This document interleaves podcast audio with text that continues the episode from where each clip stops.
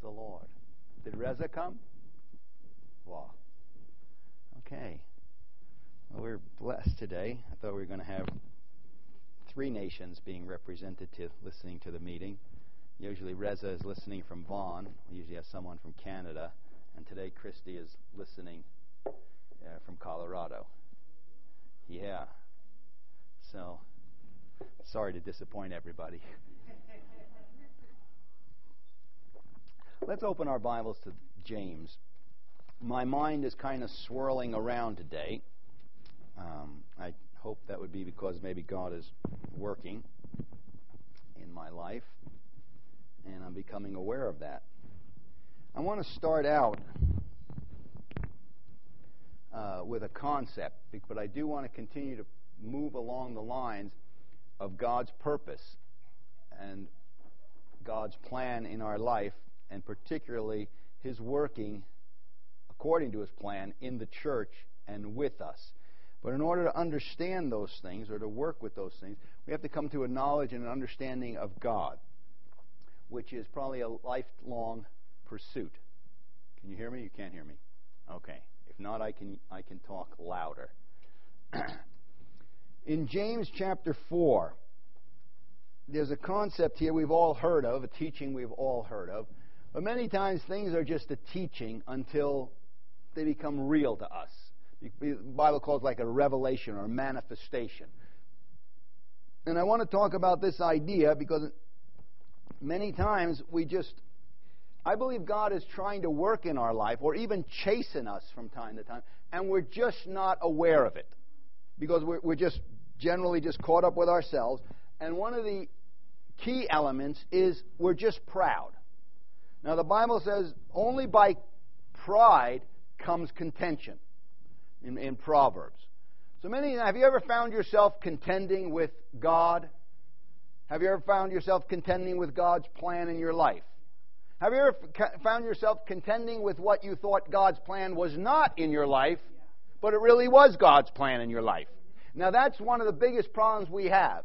Is really like this couldn't be God when in reality it's because of pride that we're contending with him. So now, now God makes a promise to those that are proud. So now, first off, only by pride comes contention. So if there's contention in your life towards God and towards His plan and things going on in your life, it's your fault. It's because you're proud. And God needs to humble us. Well, He doesn't need to humble us, but He's working to humble us so that we can come to know Him. Now, the Bible says that, you know, He only does wondrous things. God is good. You ever hear that song, God is good all the time? I used to hate that song. And sometimes I still do. Because, I, because in my pride, I, well, God is good, and then how come this is happening? Well, it's because you're proud and you're seeing things from a high and haughty attitude rather than from a humble attitude. Now, in Philippians, we, have read this many times, so we don't need to open it. But in Philippians, it says, Let this mind be in you that was also in Christ Jesus. And it says that he what? He humbled himself. Now, James talks about let the man of high degree humble himself. Humble yourself in the sight of God. Now, as we're thinking about that, let this mind be in you that was also in Christ Jesus. What does that really mean in real terms in your life? See, now those can be wonderful sayings. Let this mind we great things, but what does that mean? Well, I, I kind of was thinking about this. God wants you and me to think like He thinks. Oh. Now, I find myself resisting that very often. Now, on Wednesday, I, I, I was thinking on some things, and I, I shared this. And then I continue to want to share because I believe it's what God is working in my life, and hopefully there'll be some things for you in there. That our life, we talked about in, in chapel, our life is a vapor. Now, it's an interesting thing that God picks that analogy to compare our life to. He doesn't say your life is a pile of gold and it's of so valuable and no. Your life is a vapor. Now does anybody know what a vapor is? Vapor is something you can either have two things, like if you ever have a tea kettle and it steams.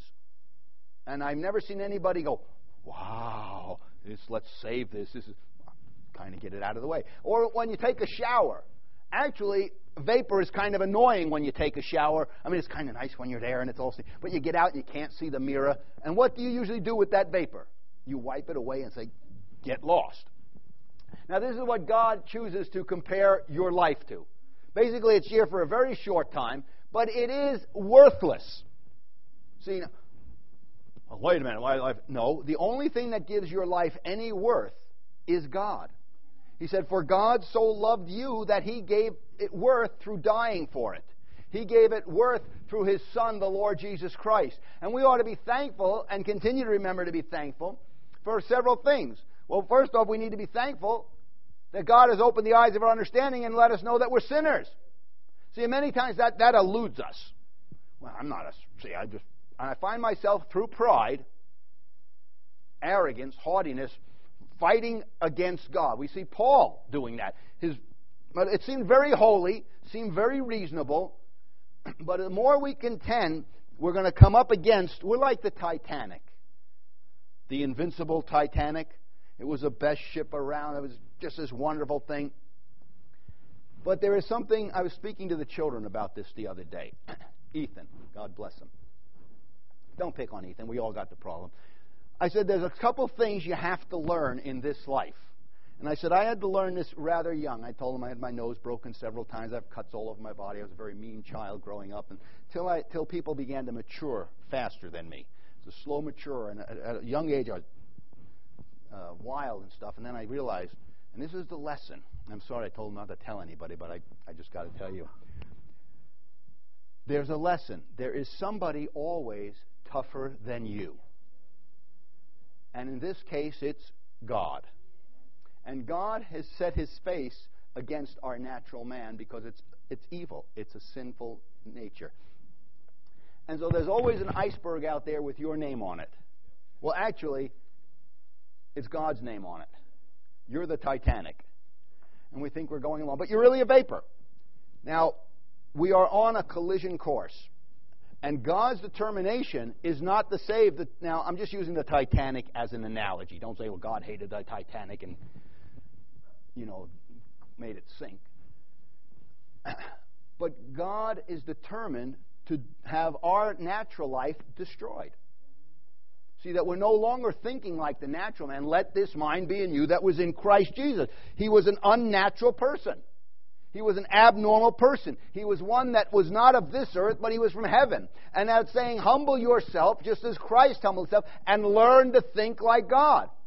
Now, if we have any, if we put value on our life, if we don't look at it from God's perspective, then other purposes begin to creep up.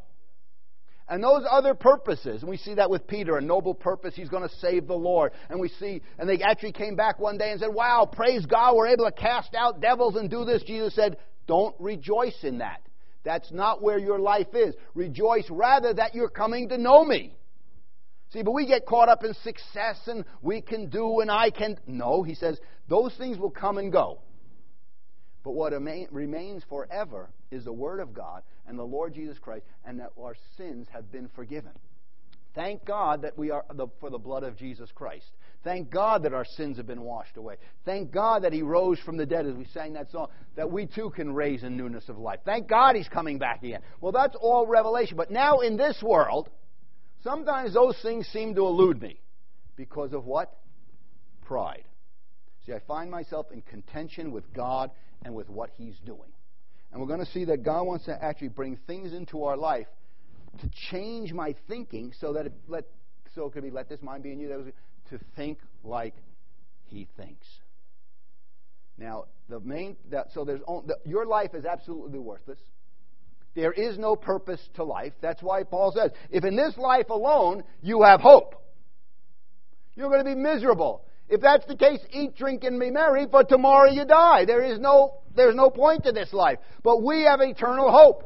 We have a hope that's not of this world. We have a hope that's been given to us by the Son of God and by the Holy Spirit, by God the Father, that we realize that the things that are seen are temporal. But we have an eternal hope that causes us then to reorganize our life to His purpose.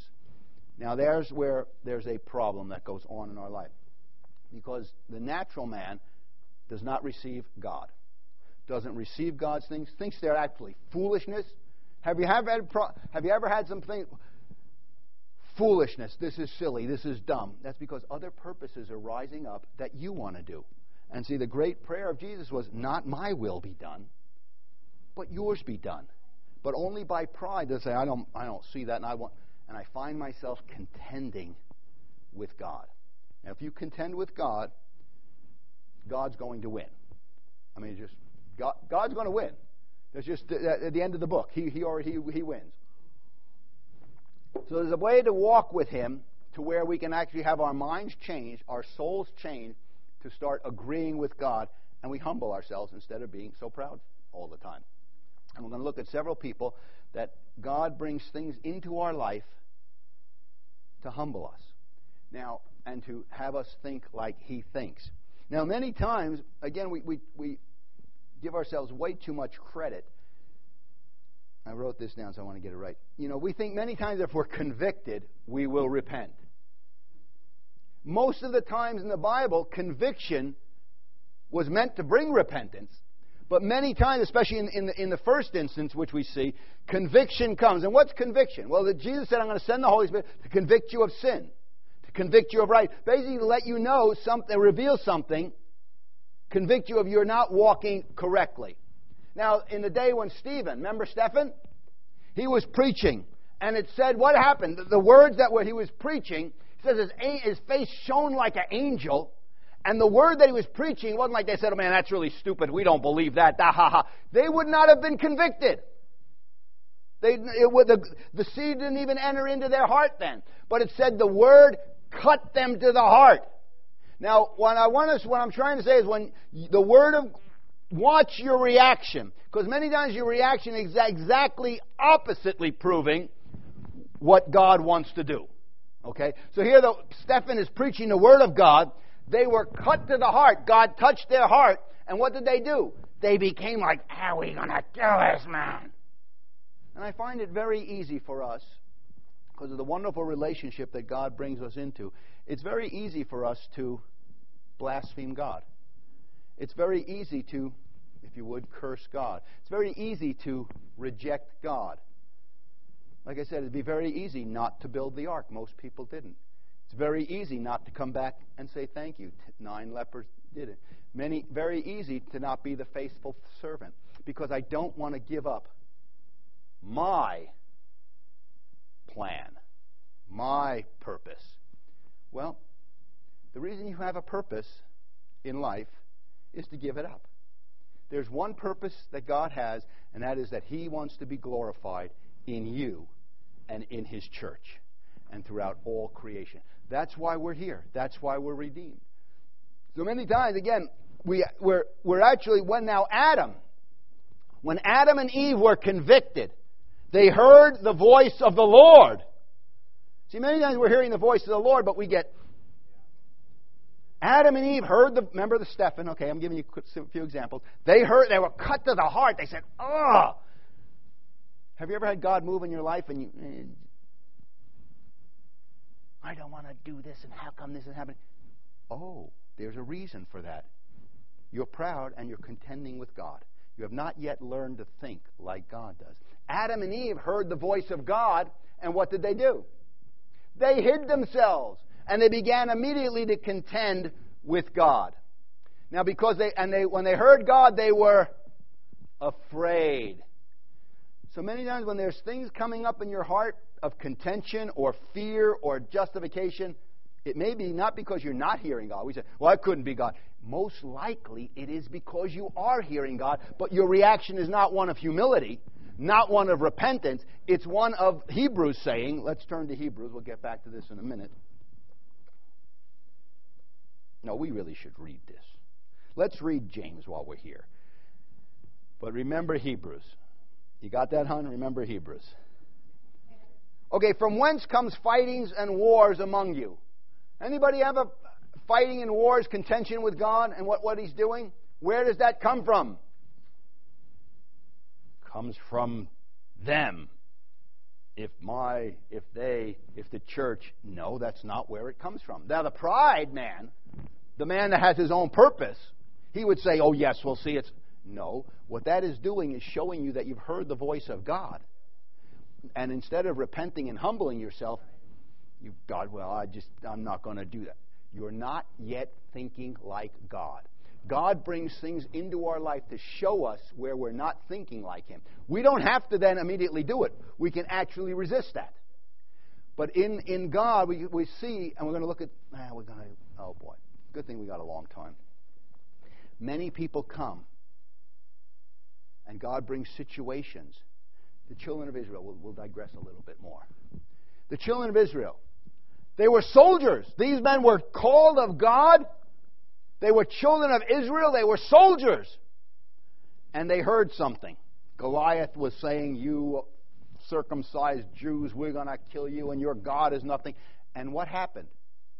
They did the same thing that Adam and Eve did. They feared.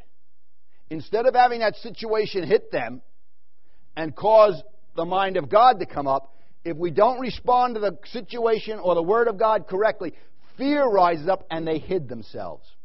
Same situation now, but we're going to see two different things. See, Adam was in the same situation. Adam was created by God. Jesus was sent here by God. Same situation in the world, but yet Jesus chose to do the will of his Father, abdicating or giving up his own course, his own plan, his own purpose, and allowing God to work in him to ultimately he has one purpose to glorify God. Peter had to be reminded that his purpose was to glorify God. And it's easy to forget that. It's easy to go back. But you have David. Now, David comes on the course of life. And here's the same situation. The situation was not meant to destroy Israel, was not meant for them to be cowards, was meant to them to rise up and think like God thinks. So this situation rises up, and David hears it. And what happens? He says, Who is this? I'm going to kill that uncircumcised Philistine. I'm going to take his head off. Situation rose up. Same thing. But he thinks like God. Now, the same thing, the same fear would have been there. He could have lost his life. He could have been killed. As a matter of fact, when he actually does stand up for God, the carnal man, remember the carnal, the natural man, what does the natural man do? The natural man always persecutes the spiritual man. We have that amongst ourselves. You have it in you, but we have it in the story here. When David actually rose up in conviction and responded as the Holy Spirit would have him respond, the natural man, not understanding it, says, You proud little brat, what do you think you're doing? No. See, there needs to be a way that we start learning to think like God in situations. So there's going to come situations in our life that God is ordaining for what reason? Well, to destroy the natural man, and that you only have one purpose left in your vaporous life, and that's to glorify God. Now, all through the day and all through your mind, all through your life, there's other little purposes coming up. See, now David could have just been a good little boy, just obeyed his father as, okay, I delivered the grapes, delivered the raisins, the figs fell on, and I went home. Well, still would have missed the purpose of God. So you can be dull and not cause trouble. You can be dull and not actually live in sin, but also miss the purpose of God. See, it's not just enough just to be dull. We need to be sharp and wise as serpents, harmless as doves. But there needs to be a response to the Holy Spirit. See, a dull person doesn't even hear the Holy Spirit. But there needs to be a provoking word that actually provokes pride to rise up. Remember the squirrel game? So that God can take its head off. Just bang. Okay. Now, if you're not proud, if you're not proud, I feel even sorrier for you. Because then I would be worried that God isn't even dealing in your life. See, if you don't have these, these struggles, then I don't know if the Holy Spirit is actually any more dealing in your life because you're not coming to places because we should be growing from faith to faith, from glory to glory, and should be growing in the Word of God. But sometimes we get so hard, as Hebrews says, and that's what I wanted to turn to, but I'll just read it. It says, when, meant conviction. When, when you hear the voice of the Holy Spirit, don't harden your heart. That's mostly the reaction we get. And we have to be aware. As soon as I start to harden, be aware Wait a minute, that's some fruit, but that's not the fruit God's looking for. There must be something God is speaking to me. Now, at that point, I need to start to be thinking like God. So, where does wars and rumors of wars come from? They come from yourself. They, you, you lust and have not. You have another purpose.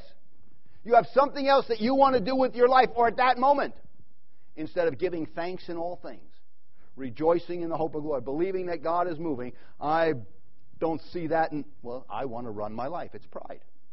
And at that point, I begin to contend with God. I find fault with God.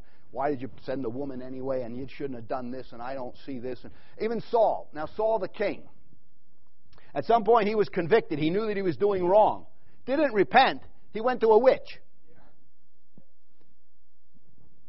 Well, how could you be convicted? Because we, if we still react out of pride, we can hear the voice of the Lord, but my reaction is going to be a natural reaction. Either I'm going to turn on people and yell at them, beat them, curse them, whatever it is, or just actually do wrong things.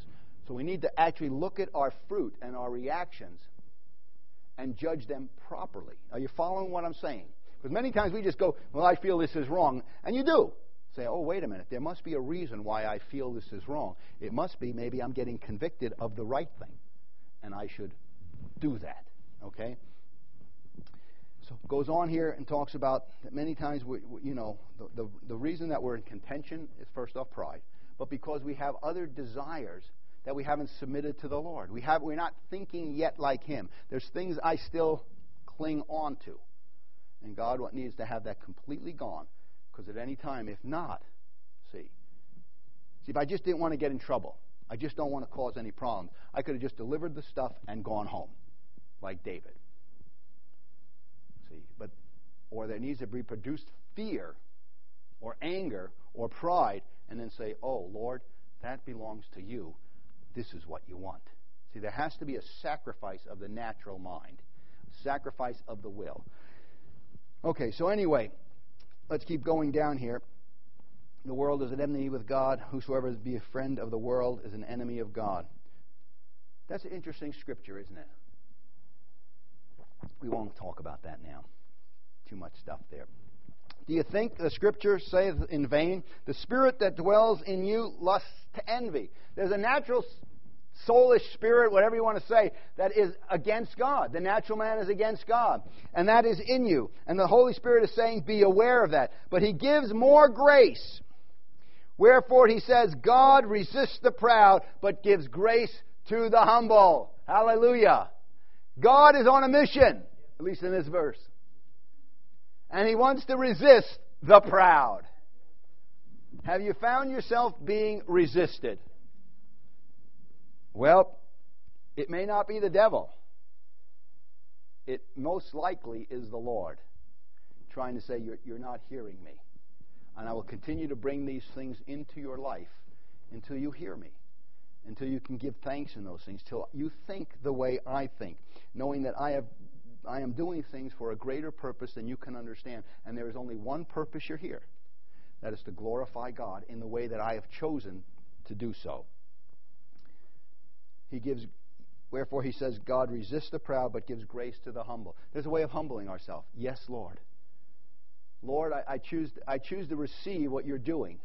I choose to think like you. I choose to release my purpose and receive your purpose working in my life.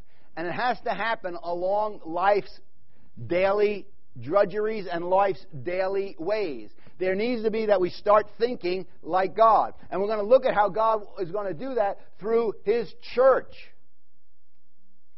Now, see, the, all the, the most the children of Israel over and over and over again. But until we start to really embrace and love God more than our own lives, we're going to hate one and love the other. And it always comes that we're going to be pushed to make a choice. Why does God, God send Goliath allow us to come? The children of Israel, like I said, they're all soldiers, so they're probably like from 16 to like 30, 35 years old. And the men of prime, men of, you know, hey, let's go whack somebody's head off. You know, they're full of zeal, full of youth. But they were in fear. How did they how did that change? David came and had the mind of God. He doesn't have it like he owned it.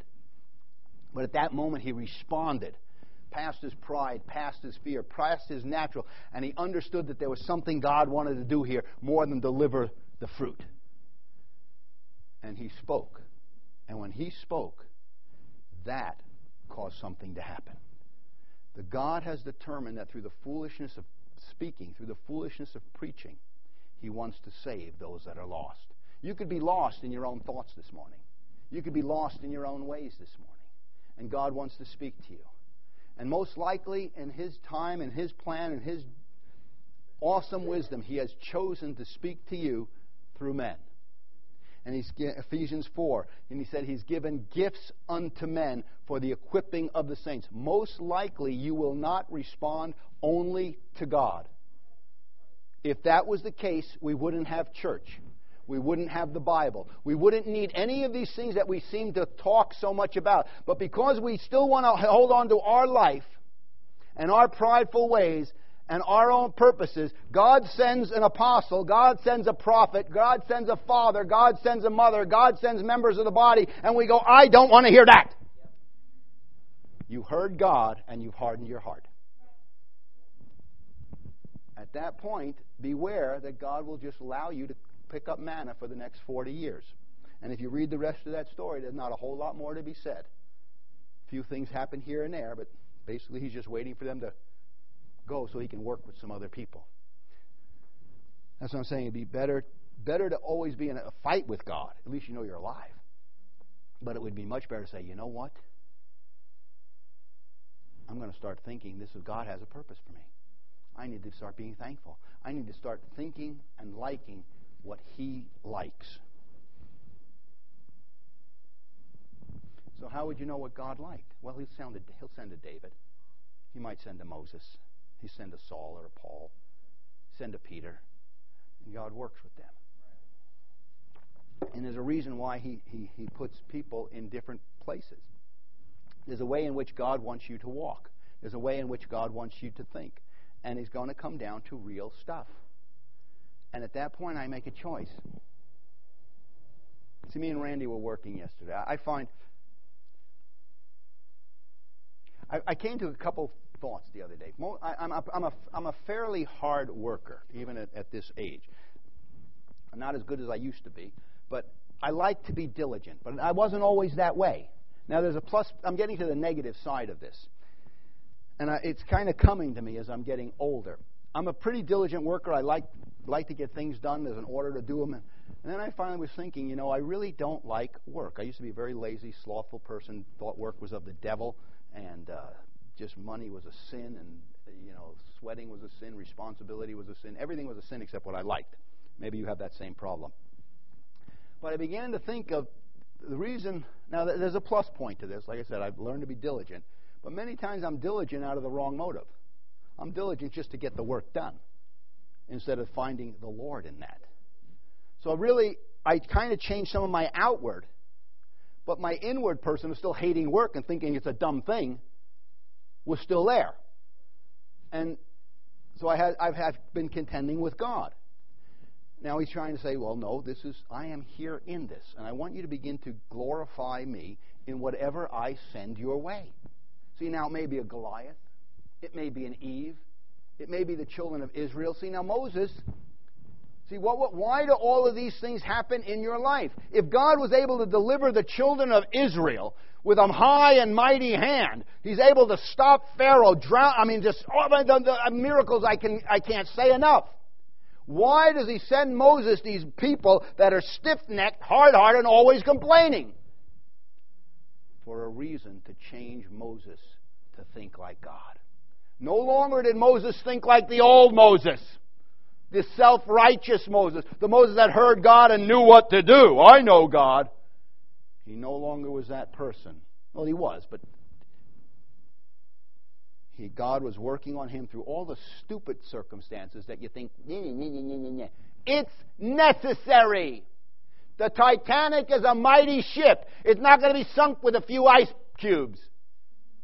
It needs a mighty iceberg that you don't see coming. How could you not see an iceberg not coming? I mean, and the thing was huge. Well, Sometimes, have you found some strange things happening in your life that you just didn't think, and you planned best for them not to come? You had a purpose. God's got another pers- purpose, Joseph. So Moses, Moses, again, he's got some circumstances. I mean, I think there was days he's going like, my goodness. I mean, he'd go to the. He, one day they actually came to him complaining. He said, I can't. Uh, he went to the temple and just began to pray. He said, I can't. I don't know what to do with these people. And God actually comes to Moses and says, Moses, I've had it. I'm paraphrasing, but pretty much says this.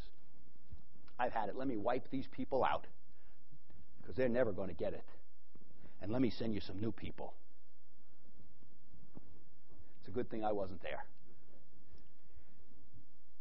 But why did God say that? Why did God allow that? To say, Moses, have you do you think like me yet? And Moses says, God, don't do that because it's not like you. Oh. Wouldn't it have been better if? No. Because we're dealing with things, with principalities, powers, egemenlik, kingdoms in the air that we don't understand. And God says, that's worth it. See, Paul does the same thing. He says, I have a choice whether to go to be with the Lord, which is far better, or to stay here, which is needful for you. Oh. Well, there's some sinners down there. Jesus, what do you think we should do? Oh, those dirty, rotten sinners, I've had it with them. Just let's let them die. Send them to hell. Father, send me. I'll cleanse them from their sin. What? That kind of thinking. You can be buffeted, you can be beaten, you can be stabbed, you can. But pretty soon, there'll be a mind in you that thinks like Jesus, who humbles himself. How many people have humbled themselves enough? And then you think, I used to, I think this way. I think if I'm good enough, then I finally get my way. Anybody think like that? Hi, devil. Yeah, we think, okay, I've been good, I've been good, I've been good. Now I should get my way. We see that with kids sometimes. You know, you could, I always knew when the kids were up to something when they behaved. Their rooms were clean, they liked this, they combed their hair right. I knew they were going to ask me for something. And they really expected you to say yes. It's insane. God's got a purpose, and we should love His purpose. Wipe these people out. Don't do it, Father. Well, I'd love to go home. No, I need to. You need to stay here with the church. Gunalula, um, he, they, but it has to be voluntary. See, the thing is, it has to be voluntary. And this is where we fall real short. Because God, like I said, it's so easy to blaspheme God. I'm just not going to do it. I don't see it that way. It's easy to be prideful. I didn't hear the Lord in that. It's because you're so hard hearted.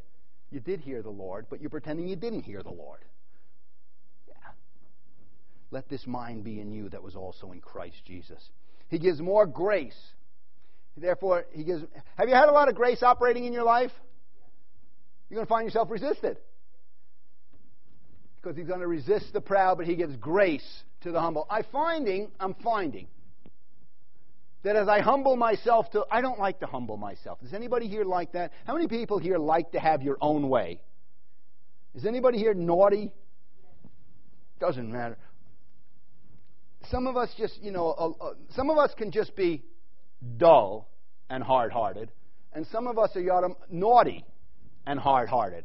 But the point is exactly the same. And God needs to provoke you to where we're not either hard hearted at all, we're humble before Him. And sometimes I just, I, I just don't like what God's doing. I don't know why I can't do. That's pride. That's sin. It doesn't matter on whatever level you find it on. God, I am called to serve you and have only one purpose. He gives grace to the humble. Humble yourself. What does that mean? Father, I accept your will.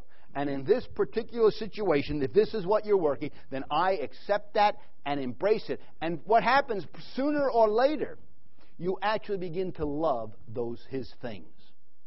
See, I no longer think. Um, I'm coming to a greater point. See, I, I don't think as, as someone said, work. That's of the devil. I don't think that way anymore. Now, there's deeper things that God's working in my life, but pretty much I look at certain things a certain way because I'm letting His mind work in me. Are you understanding that? Okay. Submit yourself therefore to God and resist the devil, and he will free, flee from you. I always thought that was kind of one of those.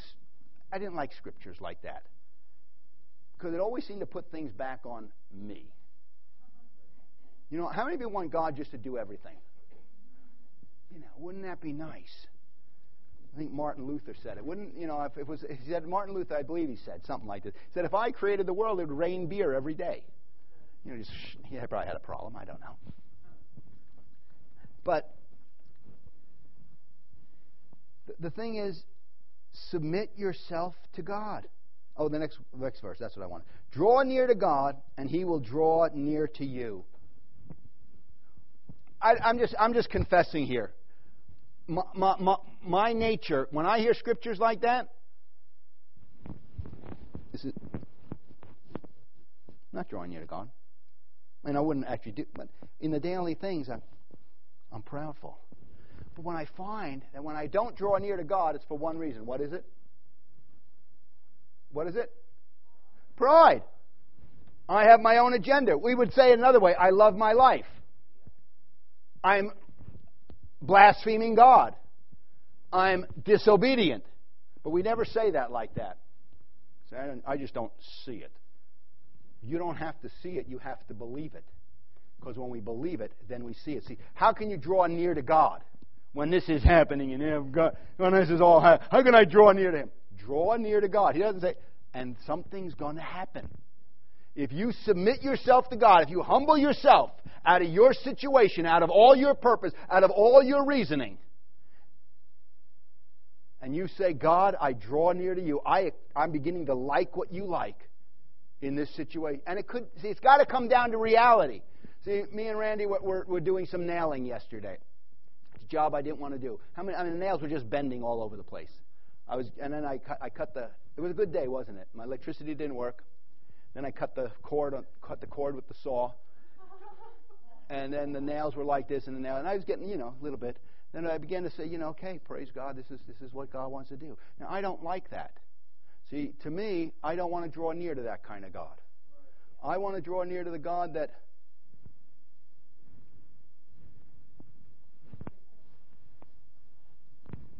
Oh, wow. Oh, Victor. And this is really where it comes from. You're so wonderful. Oh, did you see the house at Victor? Oh, he does such a nice job. Oh, he... it's not about you. It's not about you. It's not about casting out devils. Not about he. Don't rejoice. I mean, you know, he says, don't rejoice in that.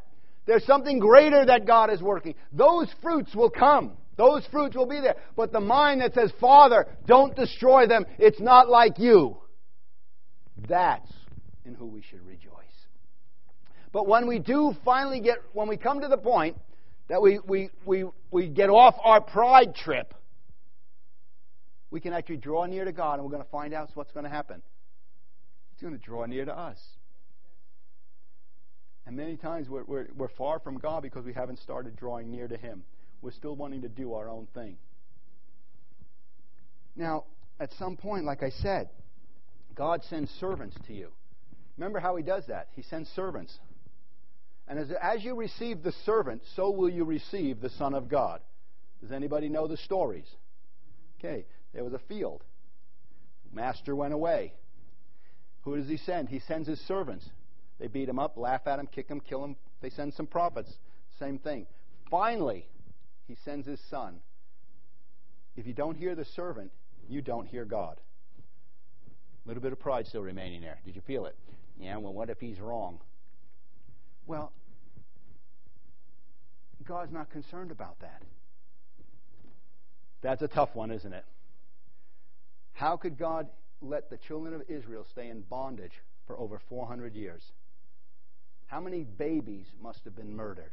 How many people died of brutality? I don't. Those things are beyond. See, those things I, I am not here to. I don't understand those things. But what I what the revelation of God is is saying, will you trust me? Do you believe that I'm good all the time?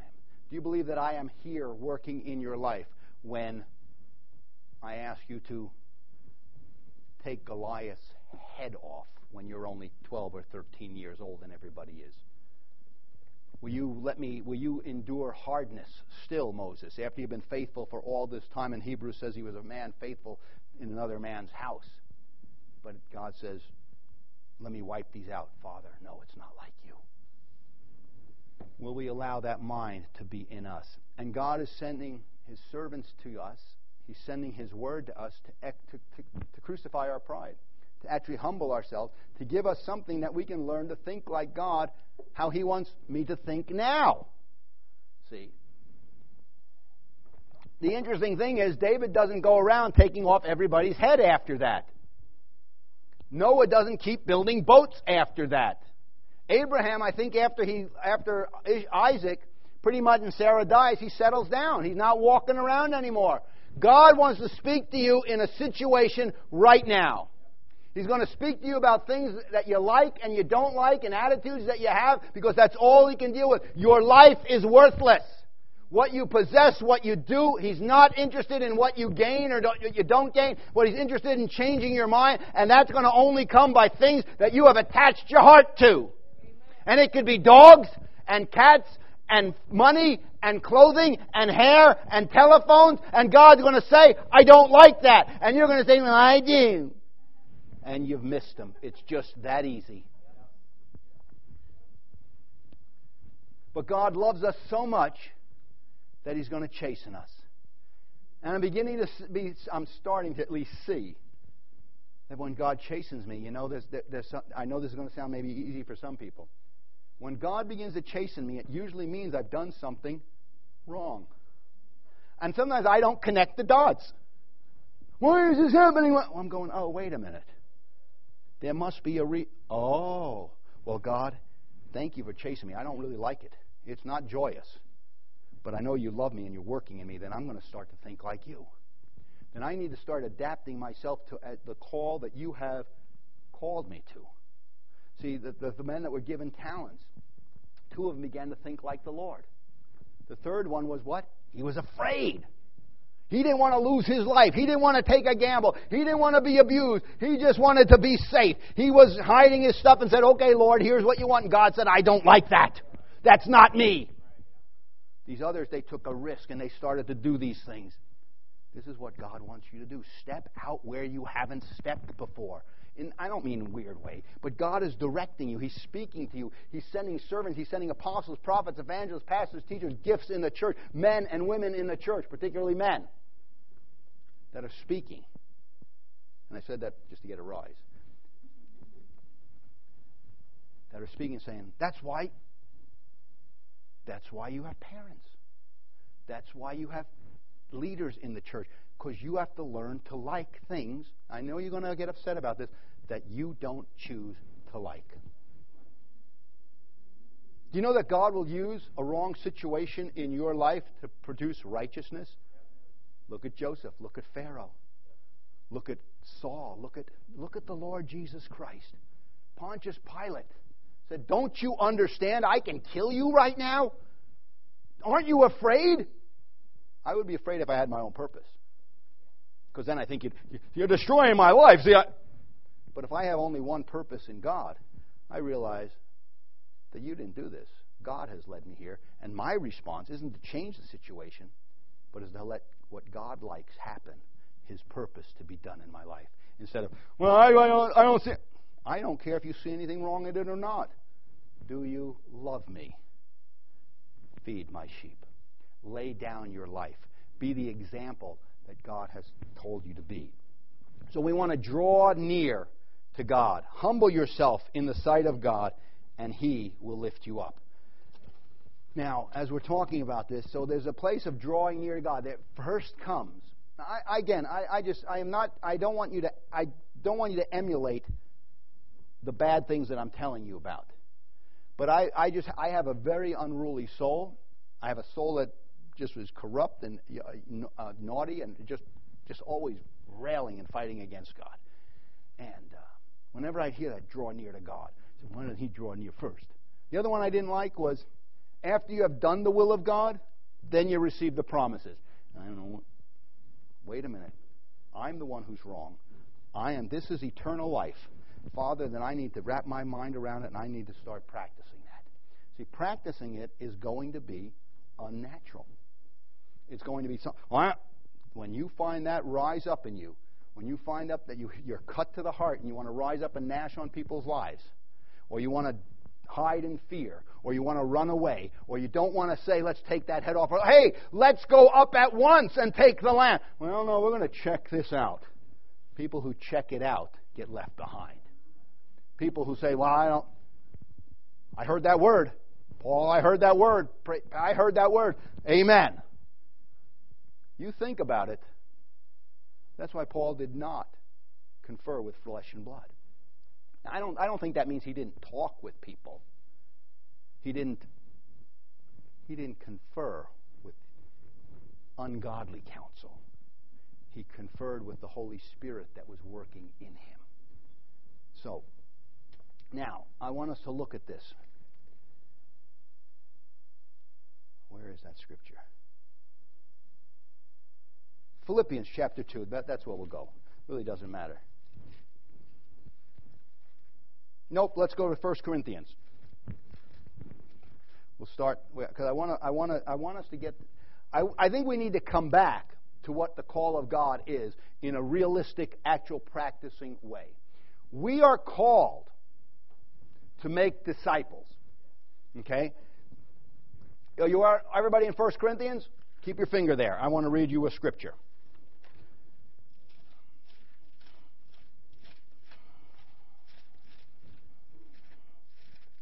How am I doing, hon?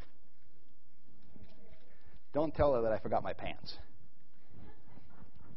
Actually, that's what they said. She called me last night because she didn't set my clothes out.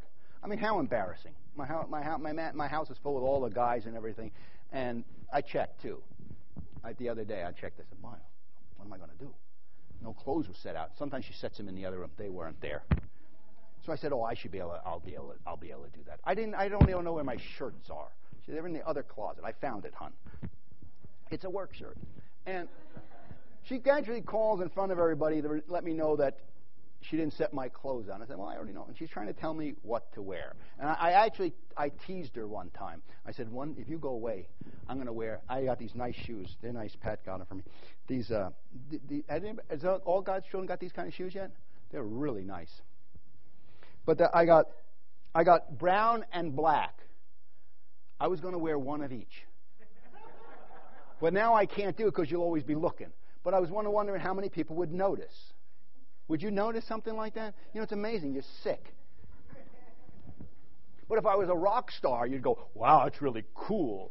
But if you're just an old pastor, oh boy, he's dumb. So anyway, I'm looking good, hon. Anyway, we've got to come back and practice the purpose that God has called us to. We are called to make disciples.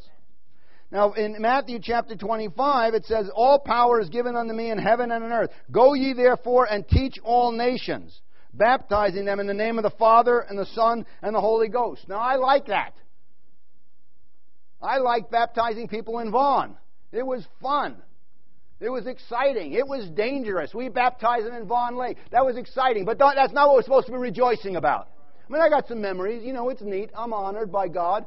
I'm, i mean, I'm, I'm, honored that God would, you know, let, to me, it's, it's, it's, sentimental. But we should be preaching and, and then baptizing. That'd be great. Well, now we've been praying for the kids. We pray for the children. Well, let's be also be preaching to them. Parents be telling them about coming about to the Lord Jesus. They need to be born again. They need to be filled with the Holy Spirit. They need to be baptized. Praying for them is a good thing. But there also needs to be, let this mind be in you that was also in Christ Jesus. And I think it's great. They're, they're starting to come into the culture and the, and the uh, uh, customs of, of, the, of, of, their, of their people. Grace, first time walking around. What a great thing that is. You know what? They, they, it's weird with kids. I even notice between, like, say, Lydia and Hannah and the younger kids, they're different. The, the younger kids, they can walk around. They think every time they go around, it's new. You know, for them now, it's kind of like who wants to walk around? You know, wait till you're 60. It's like who wants to be here? Take me home, Lord. But he's got another, he's got a work to do.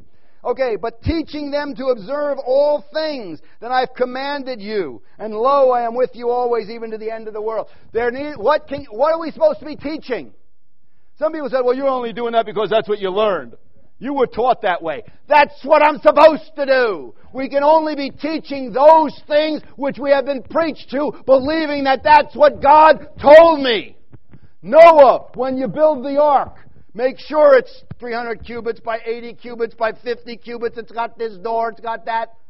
It's not important. Moses, when you build it, make sure you build it like this. The Lord Jesus Christ in His coming had to fulfill every jot and tittle of the prophecy or He would have been discounted. We are to be preaching and teaching those things that you've heard and that you've been taught. The prideful man won't do that.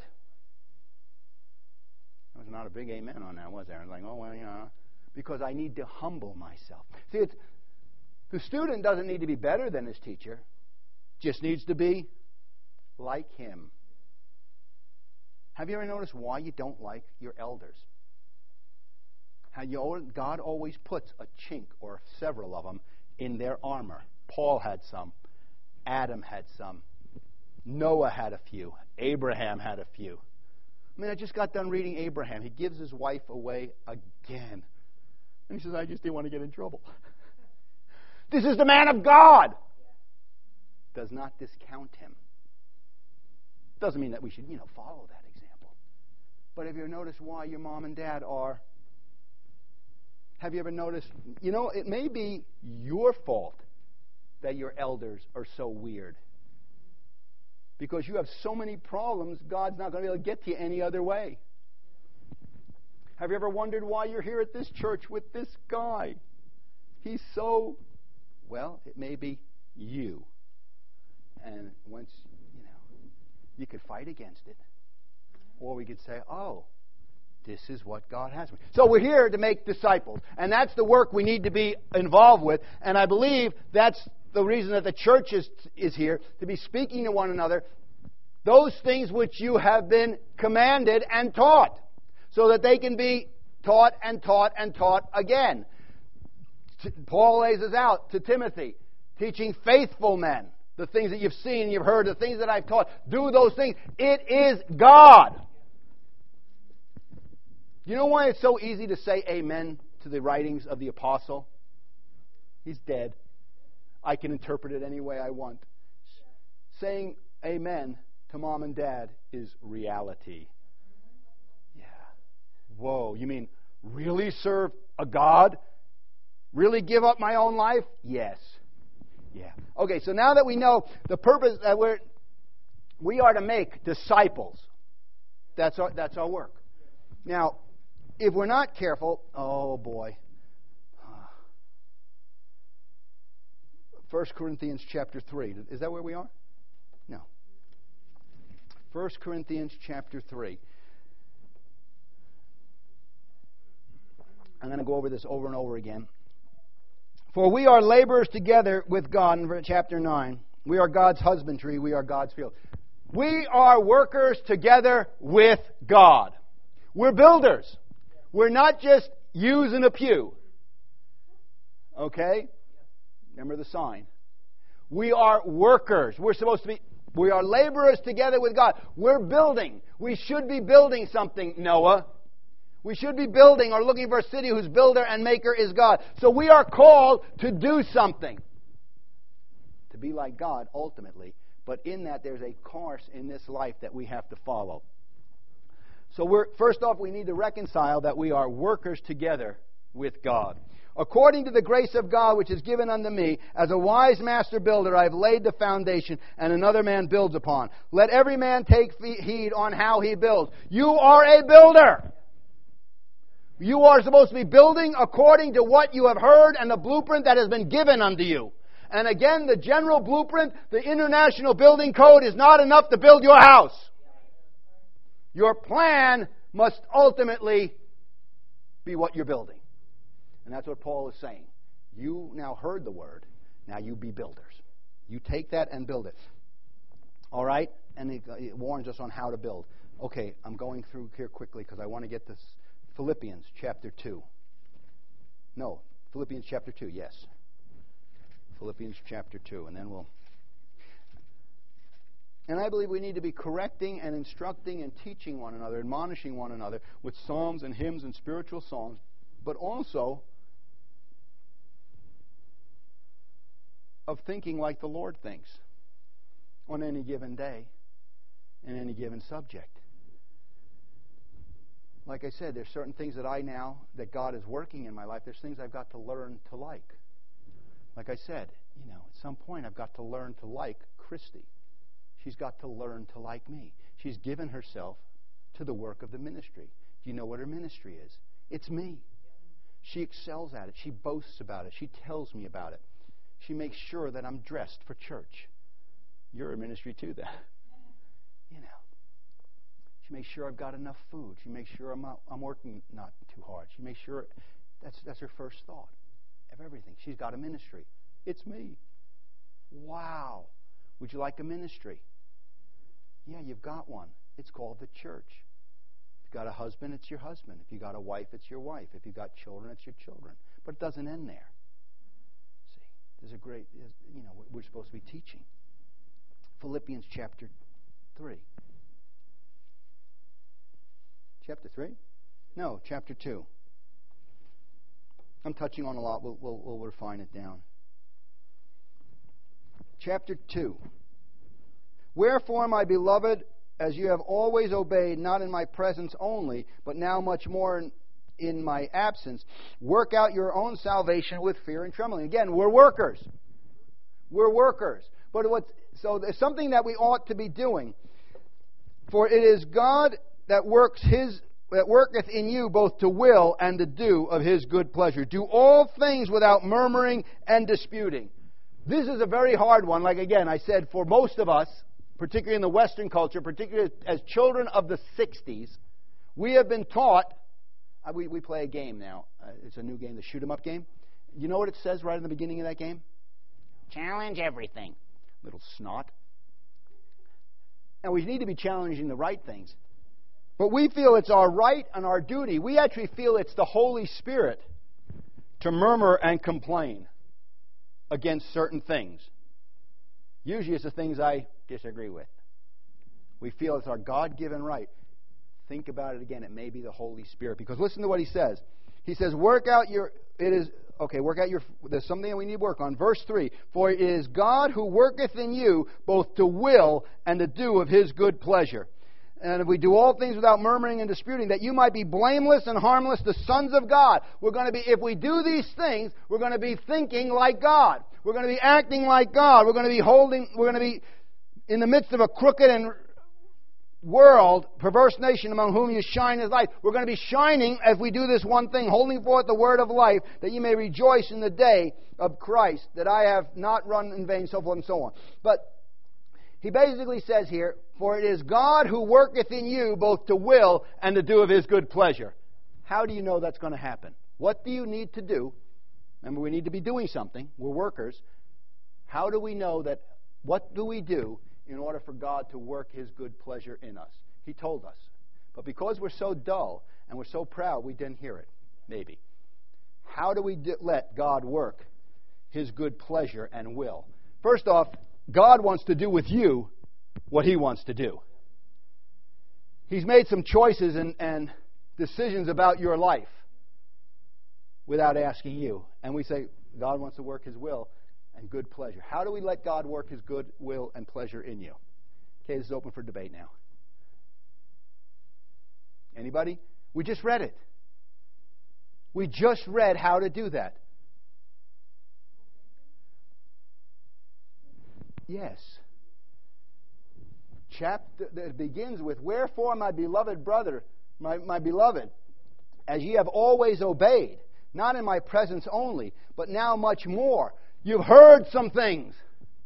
And if you take those things which you've heard and you've been preached to and have been committed unto you, and if you do those things, if you obey those things, not just when I'm hammering on you, but if you receive that as as voluntary and love, and you say, This is God working in my life, it's going to be God who works in you both the will and the do of His good pleasure.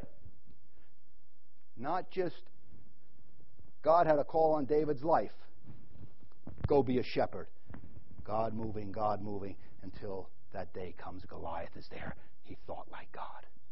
And now God is speaking to you the same thing.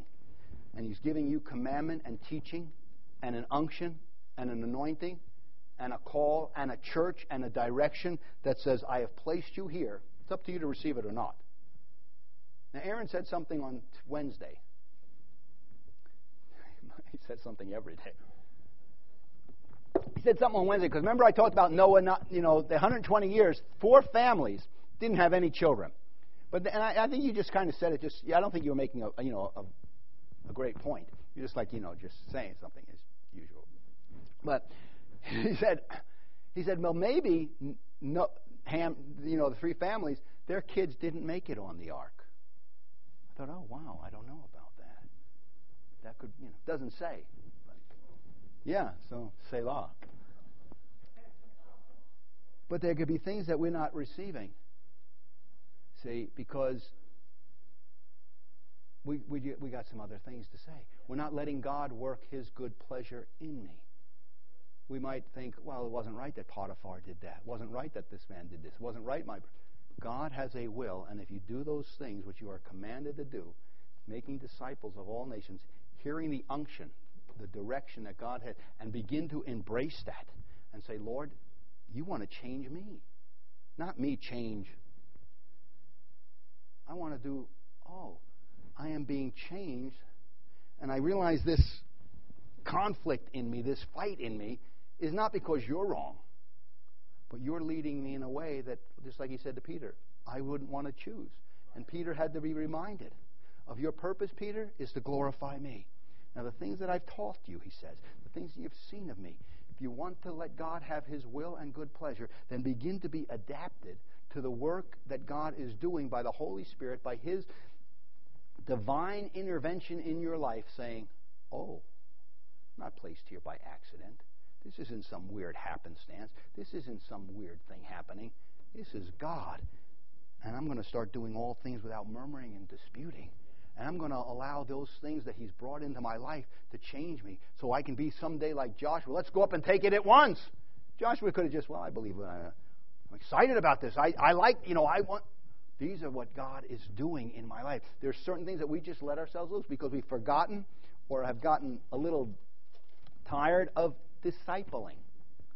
And so we let, ah, you know, I don't care about it. You can have that. And, well, it doesn't matter what you know.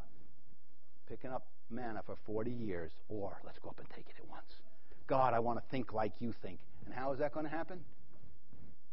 Let Him have His good will and pleasure in your life by obeying those things which He's placed in your midst and saying, Oh, I like that. I'm going to learn to like that. Amen? Amen? Are you following that thought? Now, I know there's a lot there, but I believe that's what the direction of God is for us to make disciples of all nations. Amen. Amen. All right. Thank you, Jesus. Lord Jesus, let your word accomplish your purpose and your will be done in our life. In Jesus' name. Amen.